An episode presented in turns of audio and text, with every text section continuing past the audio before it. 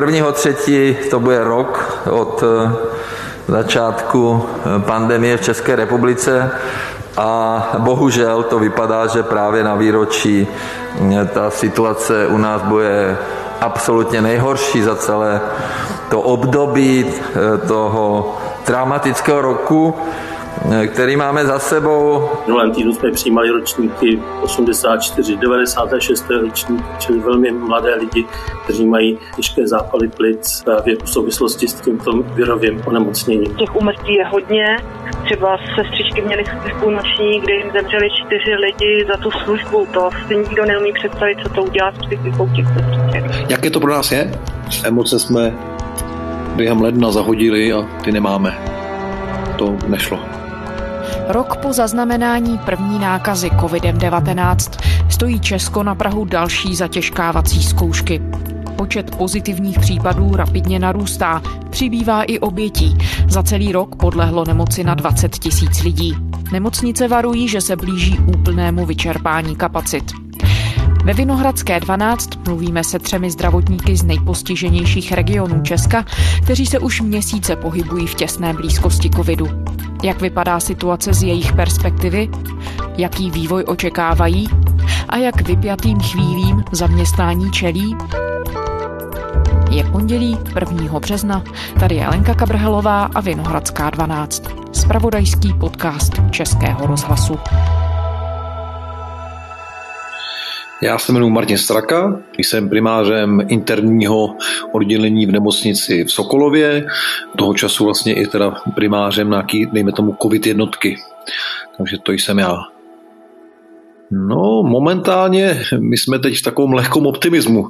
Na nějakých 4 až 5 dní se nám malinko ulevilo. Ono to jakoby epidemiologicky odpovídá. Prostě my už jsme opravdu několik týdnů jeli na 500% nepředstavitelný záběr, který jsme teď museli absolvovat a teď opravdu pár dní nám to, dejme tomu, o 30% kleslo příjezd těch záchranek a obecně ty lidi s covidem, který končí v nemocnici. Takže teď nabíráme sílu a jsme tak regionálně lehce optimisticky naladění. Samozřejmě ty jibkové rezervy tam prostě pořád nejsou, ty intenzivní lůžka, jich není tolik, aby jsme tam každýho, koho bychom tam chtěli dát, dali. Na tom se nic nezmění. Víceméně vám se uvolní jedno lůžko na intenzivní péči a na tom oddělení jsou pět čekatelů, kteří na něj čekají. Ale péči jsme poskytli za celou tu dobu, když to bylo opravdu vyhrocený, tak jsme péči absolutní poskytli každému, což nás opravdu těší a jsme na to hrdí, poněvadž jsem si jistý, že ne každý by tady to, co jsme my zvládli, zvládnul. Sokolovská nemocnice má nedostatek lůžek pro covidové pacienty. Podle údajů krajských hygieniků roste v regionu počet nakažených a tím i počet hospitalizací. V současné době je v zařízení 52 pacientů, i když páteční hromadný transport nemocných pomohl. Teď už je situace zase špatná. Nemocnice v Sokolově teď častěji musí doplňovat zásobníky s kyslíkem. Větší spotřeba je způsobená vysokým počtem hospitalizovaných lidí s koronavirem. A i přetížená Sokolovská nemocnice dosáhla svého maxima v počtu lůžek pro pacienty s COVID-19 a další rozšiřování už není možné. Zdravotníci pravidelně přemysťují nakažené pacienty do jiných zařízení v Karlovarském kraji. Denně ale přijímají okolo 13 nových. Nemocnice se dokáže postarat až o 70 pacientů a na vyšší počet nemá kapacity. Přesun deseti infikovaných, jak tomu bylo v pátek díky Pražské záchranné službě, by potřebovala každý den. Jak informoval ředitel Sokolovské nemocnice Jiří Štefan, zařízení proto požaduje další převozy hospitalizovaných mimo kraj. Kapacity se ale plní i jinde. Čekat jsme to čekali, to se dalo očekávat, takže jsme na to byli připravení. Museli jsme si i nějakou vnitřní komunikaci nastavit, prostě aby jsme podle nějakých parametrů ty lidi takzvaně triážovali nebo selektovali, nebo jak to nazvěme. To znamená, že to člověka přijímáte a uděláte rengenový snímek, naberete mu krev, zjistíte, co je vlastně zač, kolik mu je, jaký má nemoci, jakou má kvalitu života. To je takový pro nás velmi důležitý parametr, protože úkolem doktora nebo obecně medicíny je zlepšit kvalitu života toho člověka, vrátit ho do normálu. Ale pak, když ta kvalita života tam není, tak vy nemáte co zlepšovat. Že? Když řeknu, že to je člověk po mrtvici, který má, dejme tomu, proleženiny, tak ta kvalita života je hodně, hodně špatná. Takže tady ty parametry vy pak musíte vzít do nějakého ranku, no a pak mám volné místo na jipce nebo nemám, zajistím ho mimo regionu nebo nezajistím.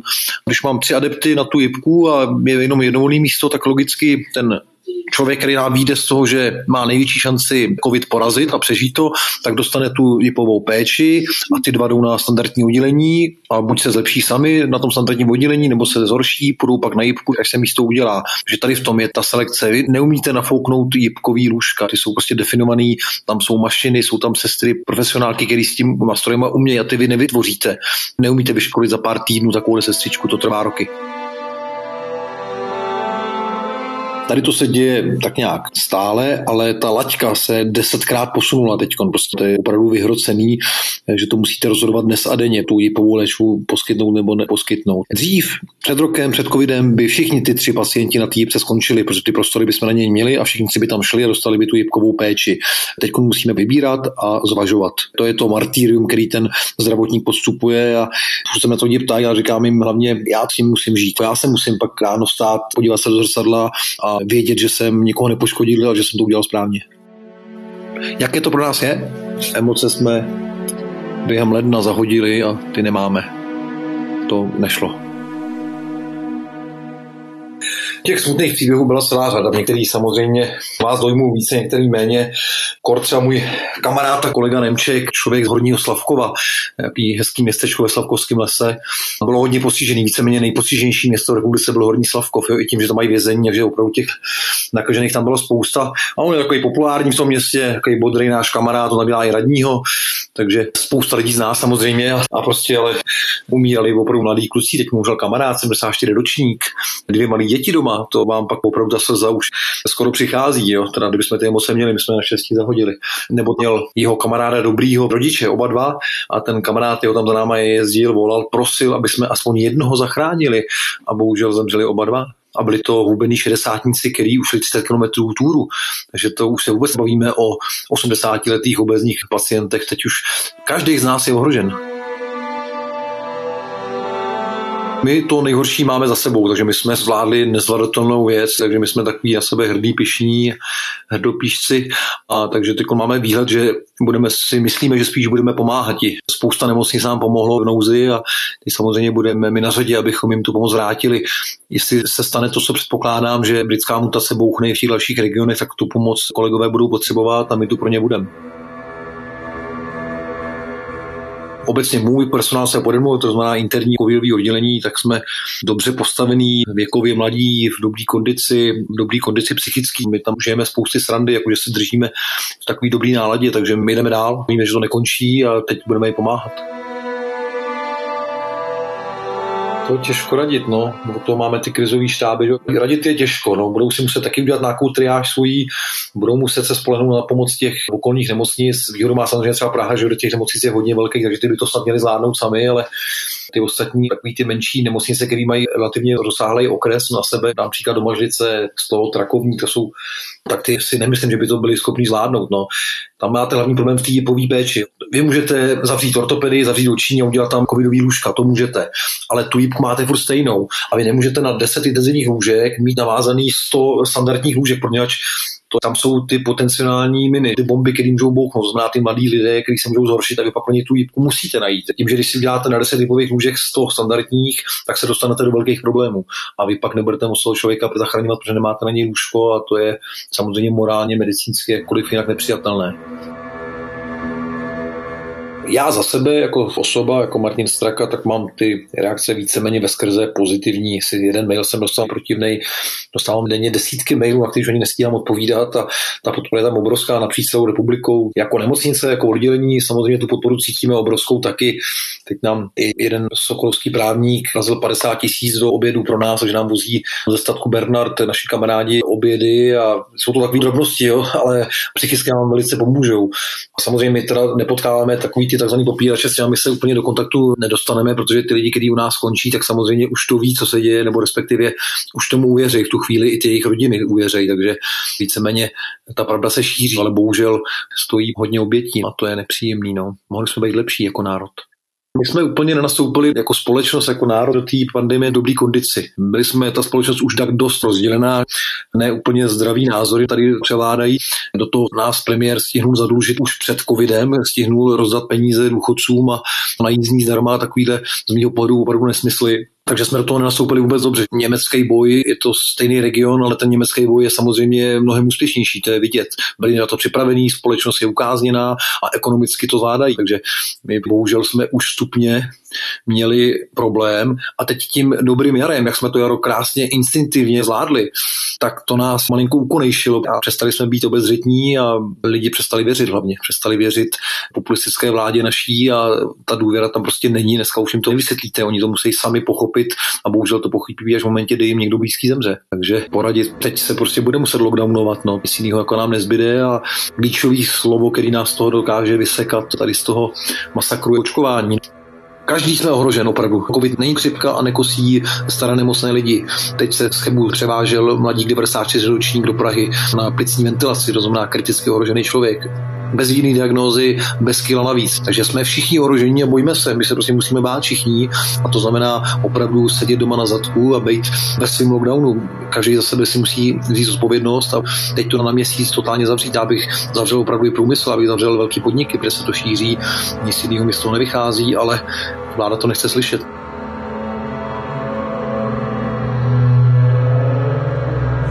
V nemocnicích Plzeňského kraje je nejvíce lidí s nemocí COVID-19 od začátku pandemie. V kraji taky podle statistik přibývá v posledních dnech nejvíc nakažených. Podle krajského koordinátora lůžkové péče Jana Beneše už nemocnice v Sušici a Domažlicích kvůli naplnění kapacity nepřijímají pacienty s koronavirem. Spolu s reportérem Lubomírem Smatanou teď zamíříme na domažlickou chirurgii, z níž se stalo covid oddělení a z něj tento týden jednotka intenzivní péče. Uh, ty jo, tak nám podepíšu. Podejď to, to je do toho dávku. Boková.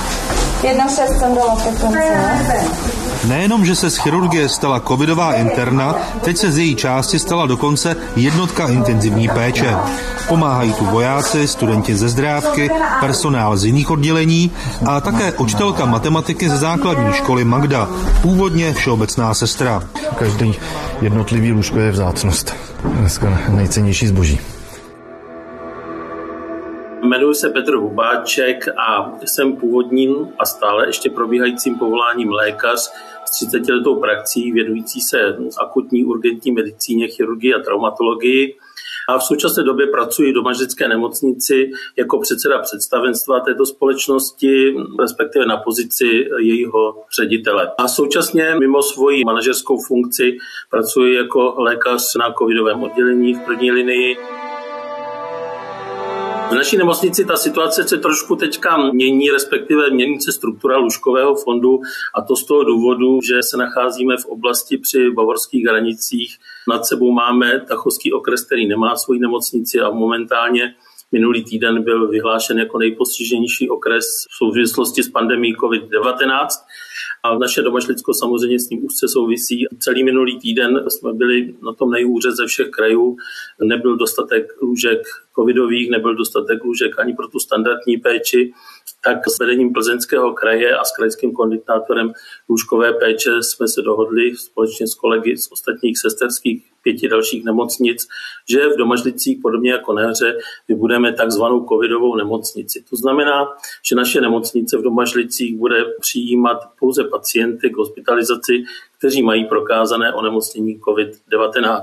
A to nejen pro ten náš domažlický region, který má spát 60 tisíc obyvatel, ale je to i pro celý okres Tachov, Plzeň, Jich a Klatovy.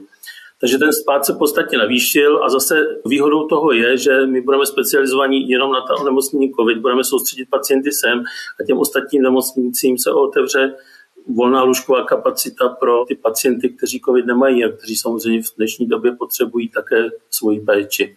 Nebude se nám v nemocnicích tolik mísit covidoví a necovidoví pacienti. Takže jsme začali s transformací, samozřejmě, protože u nás leželi pacienti i necovidoví, tak jsme museli je doléčit, případně překládat do jiných zdravotnických zařízení.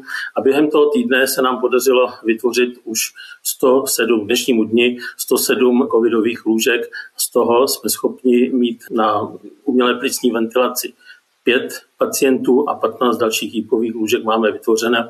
A je to i díky tomu, že státní zpráva hmotných rezerv nás pomohla vybavit, zapůjčila nám jednak jípkové postele, zapůjčila nám přístroje pro vysokoprůtokovou oxygenaci těch pacientů, protože v dnešní době ten stav opravdu těch pacientů je velmi, velmi vážný. Minulém týdnu jsme přijímali ročníky 84, 96. ročníky, čili velmi mladé lidi, kteří mají těžké zápaly plic právě v souvislosti s tímto virovým onemocněním.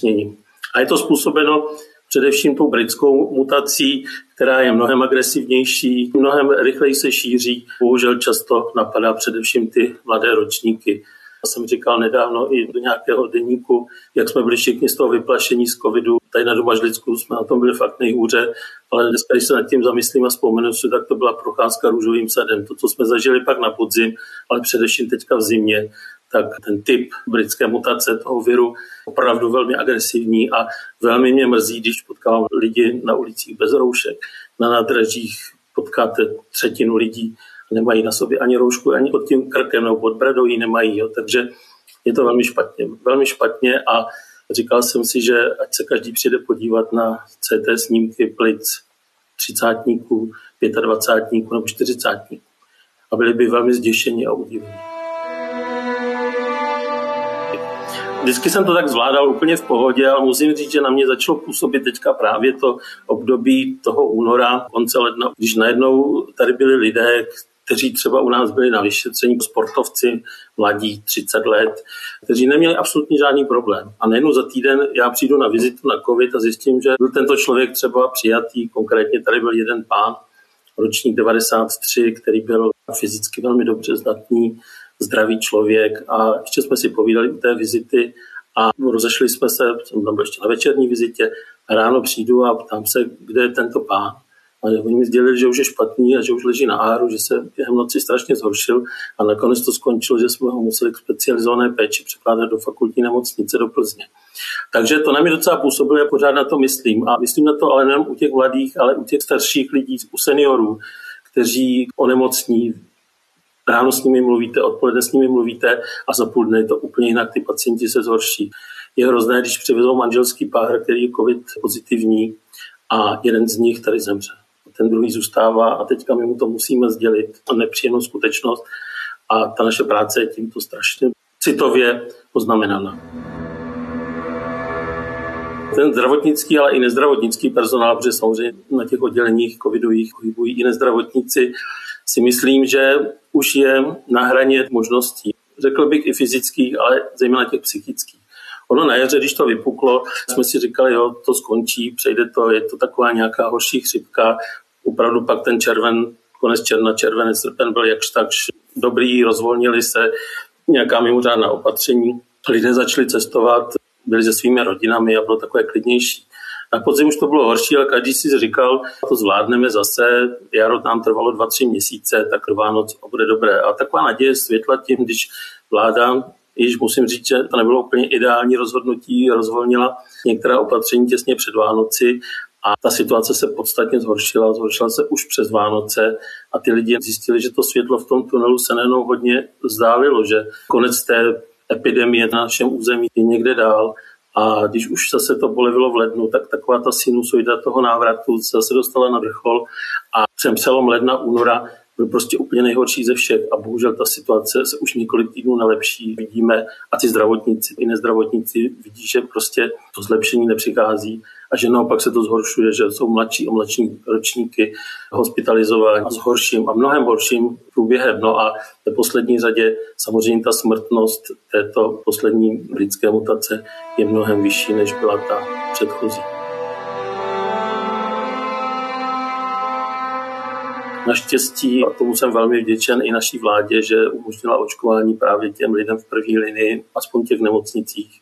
Musím říct, že my jsme se pohybovali, co se týká týdenní nemocnosti, onemocněním COVID-19 u zdravotníků zhruba kolem 30. Teďka máme tu nemocnost do 10 lidí, spíš kolem pěti, jo. takže myslím, že to očkování zapůsobilo Máme samozřejmě případy, že po první dávce očkování někteří onemocní, ale ty průběhy už jsou lehké. A o tom to očkování je.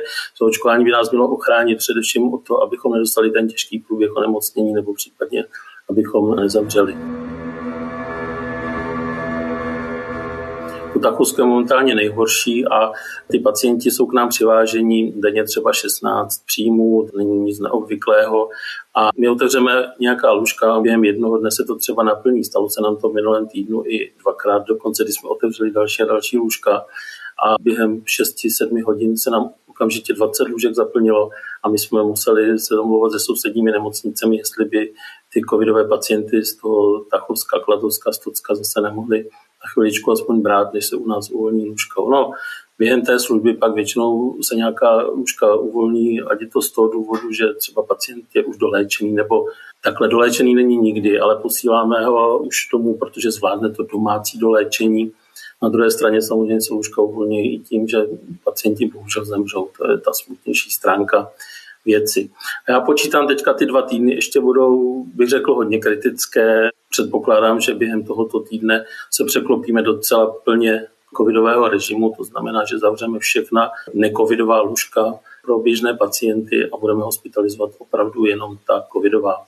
Naštěstí máme výhodu v tom, že ambulantní trakty máme zcela bokem v jiném křídle toho monobloku našeho než jsou ta covidová lůžka nebo ty covidové stanice, takže můžeme poskytovat obyvatelům tady doma Žlická okolí i tu standardní běžnou péči, takže není to, že jsme covidová nemocnice a když si například můj syn nebo moje dcera, já nevím, zlomí ruku nebo vlastně něco rozřízne, nebude mít nějaký jiný problém někdo z rodiny, tak pojedu vždycky do té domažlické nemocnice a tam mi pomůžou. Tu běžnou péči tady zajistíme, tu ambulantní i necovidovou. V případě, že by ten pacient jsme vyhodnotili, že je indikovaný k hospitalizaci na nemocniční lůžko a test mu vyjde negativní, tak jsme domluveni už na systému příjmu těchto pacientů do našich sesterských nemocnic anebo do fakultní nemocnice, kam ho převezeme.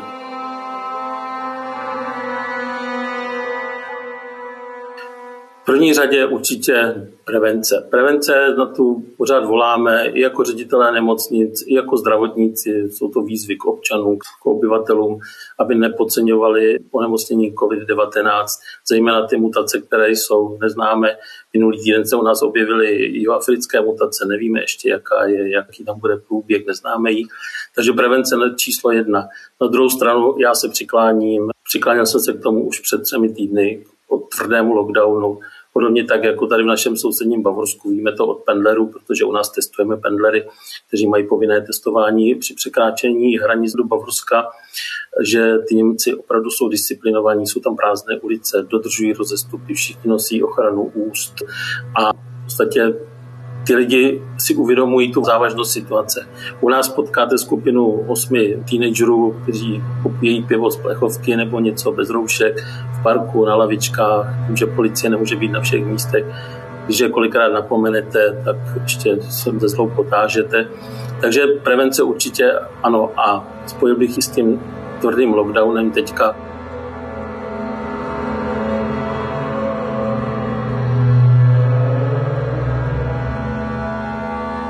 Epidemická situace v Česku se nelepší. Velká část nemocnic je na hraně svých kapacit.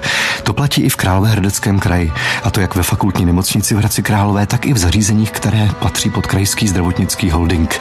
Na chodské nemocnici došla volná covidová lůžka. Radiožurnálu to potvrdil ředitel nemocnice Jan Mach. V tuto chvíli tam proto zdravotníci organizují převoz pacientů s koronavirem do okolních krajů. Sanitky už odvezly dva pacienty do fakultní nemocnice v Hradci Králové, čtyři další pak do Boskovi Vlachovic, dva nemocné do fakultní nemocnice u svaté Ani v Brně. Dobrý den, jsem Šárka Štěpánková, jsem vrchní sestra na ARO a momentálně i na covidové JIP v Náchodě. My jsme spolu mluvili v říjnu, kdy jsme měli dvě covidová pracoviště standardní, myslím si a 2. října jsme otevírali covidovou jipku. To vím přesně, protože to je pořád moje pracoviště, který patří pod ARO. A co se změnilo? Změnilo se to, že momentálně máme jenom tady v nemocnici v Náchodě pět covidových pracovišť a covidová lůžka se udělala z chirurgického oddělení, z ortopedického oddělení i z interního oddělení. Takže máme covid A, covid B, covid C, covid D. To je asi ta největší změna, ta nejzásadnější. No.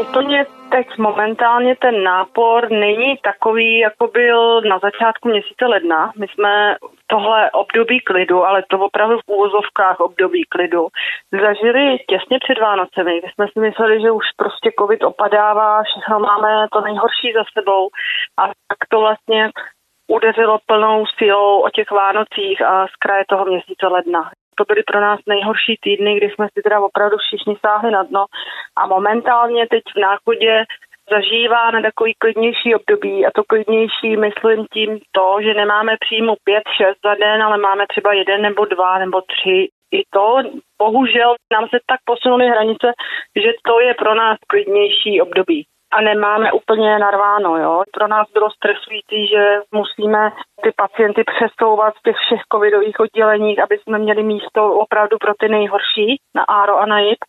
A to bylo strašně stresující, když to místo nemáte. Teď momentálně máme ARO obsazené, ale jak na covidový jsou dvě volná lůžka.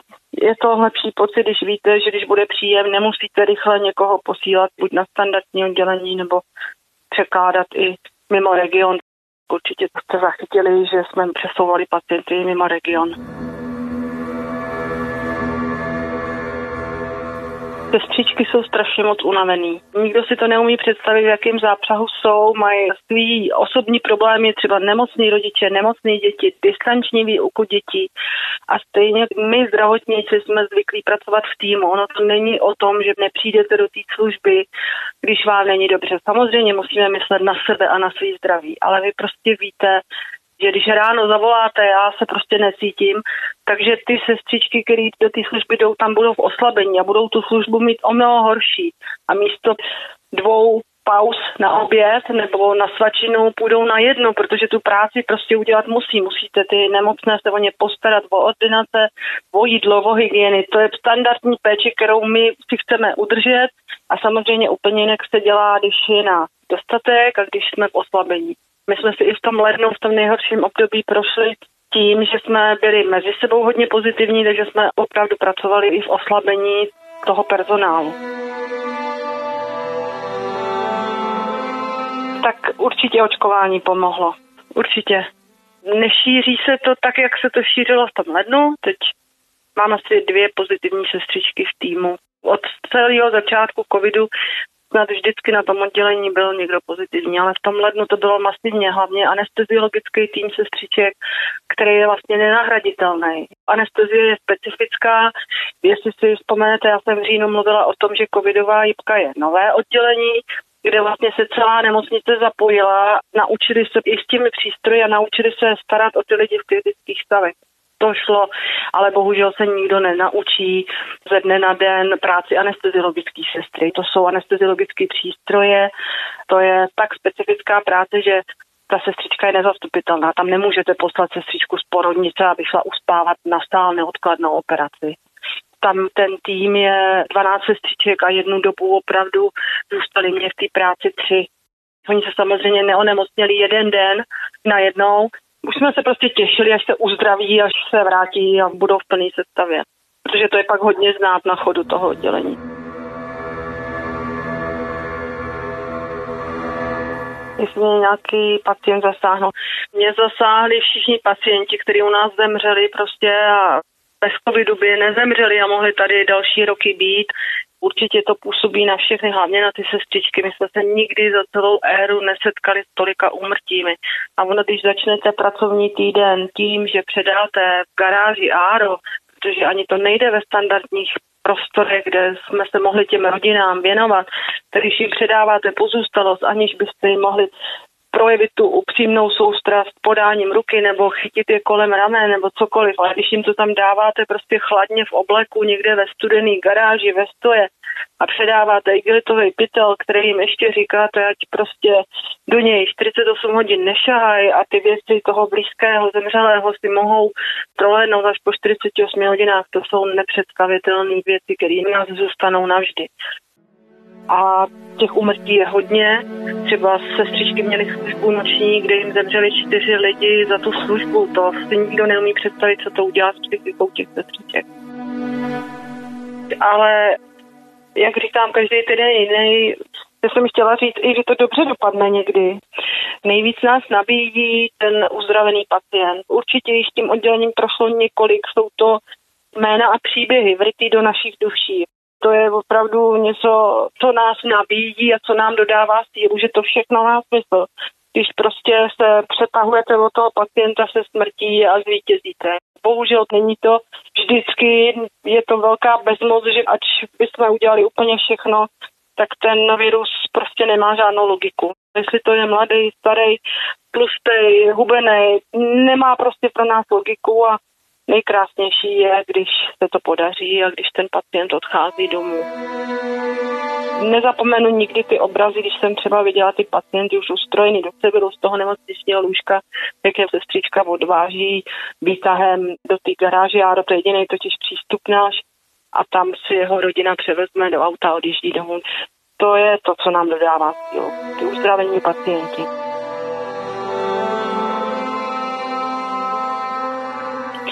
Já jsem právě už se zařekla, že nepromluvím s žádnými novináři, protože ta veřejnost to stejně vnímá strašně špatně. Když bychom ty novináře na oddělení nepustili, protože byli přítomní třeba právě na covidovém oddělení a pokládali nám otázky, takže kdyby my jsme je tam nepustili, tak je to vlastně špatně. My určitě něco schováváme a oddělení je prázdný a Bůh ví, na co si hrajeme. A když je pustíme, teď opravdu si vyčleníme ten čas, aby jsme s ním zodpověděli ty otázky, které chtějí vědět, tak ta veřejnost to stejně zase vnímá špatně, že na co si tam hrajeme a já jsem se po těch reportážích setkala se strašně negativníma reakcemi, které jako mrzely. Nejsem vůbec politicky zaměřená, je mi jedno, kdo, kde, s kým a proč a jak demonstrovala tak. Je mi to opravdu úplně jedno, já jenom chci popsat situaci, když se mě někdo zeptá, jak to vypadá u nás na oddělení, tak prostě říct pravdu. A jestli ji někdo slyšet nechce, tak nic neuděláme, no, ale věřím tomu, že ty lidi, někteří to slyšet chtějí, tu pravdu. Ty nemocnice jsou opravdu narvaný k prasknutí a ty zdravotníci jsou vyřízený. A jestli mi někdo bude říkat, že to je naše práce a jak se upřednostňujeme a kolik za to máme peněz, tak já už jsem to nabízela. Prostě ať si to jdou opravdu zkusit. Já je tady ráda zaměstnám. Ale na druhou stranu, Odmítla jsem spoustu dobrovolníků, samozřejmě. To, že mě někdo řekne, že si na 14 dní veme volno ve své fabrice a přijde nám pomoct, moc děkuju. Moc děkuju, každému jsem odpověděla, každému jsem se snažila poděkovat, ale to pro nás není pomoc. My musíme toho člověka proškolit, aby mohl k těm nemocným. Nemůžeme z ulice spustit kde koho, ale já nemůžu nikoho zaučovat týden, aby mě pak odsloužil dvě nebo tři směny a skončil, takže já tuhle tu pomoc prostě nepřijímám. My potřebujeme, aby někdo naskočil do toho vlaku a jel s námi. I třeba armáda, já chválím strašně moc vojáky. My jsme tady měli skvělý vojáky, kteří zapadli do týmu a největší bolest naše je, že tady jsou 14 dní, protože oni prostě se to týden učí a týden jsou součástí našeho týmu a odjedou. A ono, když tohle máte od října v kolotočit, že skupinom někoho zaučujete, tak je to ještě mnohem vystilující. Já už jsem říkala těmhle partám novým vojákům, nemyslete si o mě, že nejsem komunikativní. Vždycky jsem to měla zajetý tak, že každýho novýho jsem tady provedla oddělením a řekla chod toho oddělení, ale já už prostě na to nemám pořád dokola. já co čtu ty komentáře, tak mě to strašně jak štve, že v nemocnici jsou lidi držení kvůli poplatkům od pojišťoven, jako nevím, no. Naučila jsem se na to nereagovat, protože to jenom zákon akce reakce, to je pak další a další nechutný komentáře, ale mě opravdu je líto všech těch uzavřených podniků a lidí, kteří to živí, nemají svoji živnost. Opravdu mě to je jako líto, ale já jim nepomůžu. Soucítím s nima, je to strašný, ale kdyby tady prostě viděli ty umírající lidi, tak si uvědomí, že to zavřít na chvíli, aby se nešířil ten virus, má snad smysl.